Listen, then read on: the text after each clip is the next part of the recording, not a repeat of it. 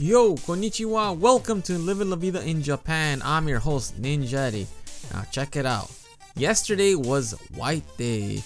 So, happy White Day to everyone. So, how was your weekend? My weekend was fantastic, and here in Japan, they celebrate a day called White Day. It's not common, it's actually only in Japan, I think that's when it started. Anyhow, White Day started, I think, all the way in 1936, but it didn't become popular till 1978. So, what White Day is, it's celebrated on March 14th, one month after Valentine's Day.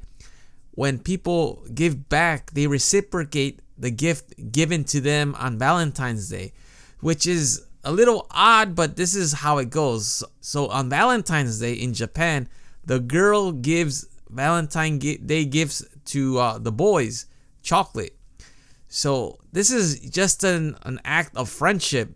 Not there's no meaning behind the gives. So when if you get if you know for example I got a ton of chocolate on uh, February 14th from my coworkers.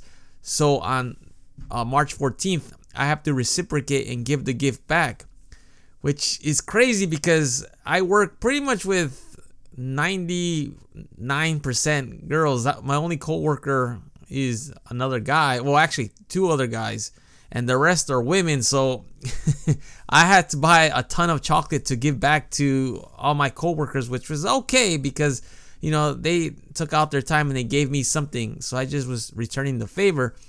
So it got popularized, like I said, in 1978, and it just quickly spread around. I think it's celebrated in other Asian countries. I am not 100% sure but that's the way it started. Like I said, it got popular in the 70s. Funny enough, it wasn't actually, this is the first time that I got so many chocolates. Even though I've been in Japan for five years, this is the first time I got these many gifts last month, actually, in February 14th. So I had to give a ton back. How about you? Do you think this is a good idea to celebrate White Day? Please shoot me an email at goninjadad at gmail.com. I'm curious to know. And plus, I also want to send a shout out to Davi Hayashibara. Congrats on your YouTube channel. He celebrated one year and he's also a Living La Vida in Japan listener. Plus, we have something in store for you. We are collaborating on a project, and hopefully, in the near future, we will produce and create a new video together. And I'll definitely talk about that when the time comes.